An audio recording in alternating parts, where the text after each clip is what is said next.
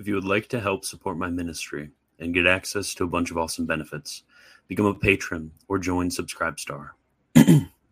If you want daily notes and summaries of St. Thomas's works, sign up for the Annotated Thomist. If you need more personalized help reading the Summa, I'm available for one-on-one sessions. St. Thomas writes, quote, "Our Lord has taught us that this beatific knowledge has to do with two truths, namely the divinity of the Trinity and the humanity of Christ," end quote. The incarnation of our Lord Jesus Christ can be said to be the most central truth of the faith, for the incarnation reveals the Trinity. "If you have seen me, you have seen the Father." Further, the incarnation is the instrument of our salvation, the foundation of our hope. Lastly, the incarnation is the supreme expression of love, stirring us to love God and neighbor.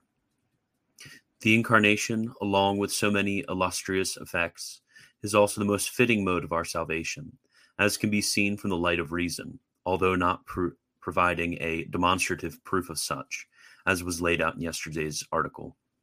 When any workman builds a certain thing, he does it through the conception that is present in his mind.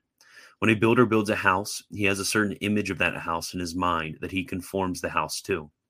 Now the Son of God is the Word that proceeds from the Father by way of intellection. Therefore, the world was created through the Son of God as a builder builds through his mental word. Now, let's say there's a storm wherein the house is damaged. How would the builder repair the house? The builder would repair the house after the same mental form which he created it with. Therefore, so also will the redemption of what is destroyed by sin occur by the word of God. It is clear that rational creatures are of greater intrinsic value than other creatures. For all other creatures are ordered to our good, and we rule over all. This is reasonable, for rational creatures have control over their faculties, and are not bound and compelled by a necessity of nature. Yet irrational creatures are not free. It is a universal law that what is not free serves what is free. Therefore, it is most fitting that God redeems rational creatures, more than if the entirety of irrational creation was destroyed. Now, there are two types of rational creatures, the angelic and human. The angelic is purely intellectual, whereas the human is both intellectual and bodily. Both have freedom, therefore both can fall. Now the will is ordered towards loving the good. Therefore a fall in these creatures would consist of a certain disorder to a lesser good, i.e. sin. Now an intellectual nature is immutable in itself, for it is only by a union with what is corporeal that the intellectual becomes changeable in itself. Now the angels are pure spirits, therefore the immutability of their nature makes them impenitent from any direction they once take. Yet man is joined with a body. Therefore, while man is in his earthly body, he does have a certain opportunity for penance, for his nature is mutable. But hereafter, while separated from his body, before the resurrection of the dead, there is no hope for repentance. Therefore, it was fitting that God's word would not save the irrational creatures, but rational, and not the angelic, but human. The way of restoration by God's word should correspond to two things. First, the nature being restored, and second, the nature of the sickness. The nature of that to be restored, as laid out above, is the will of man.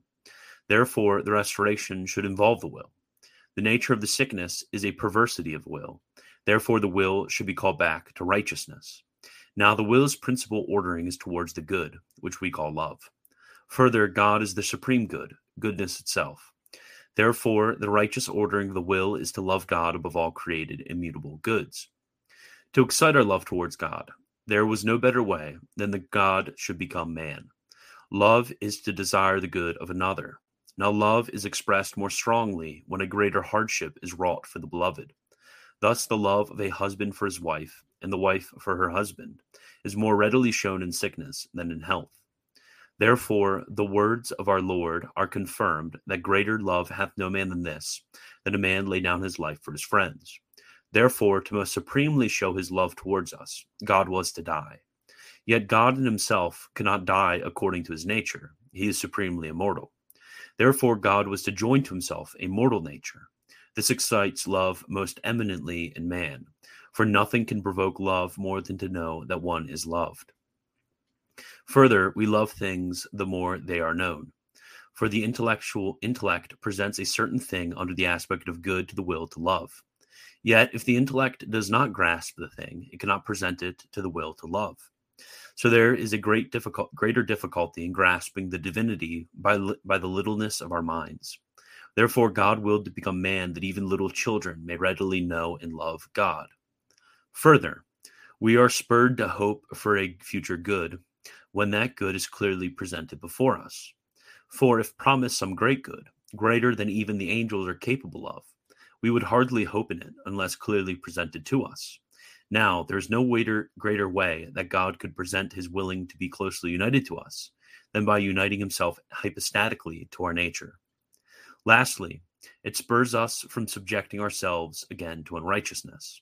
For, quote, if man has such a great dignity by God's judgment, and he is so close to him that God wanted to become man, it is unworthy of man to subject himself improperly to things inferior to God.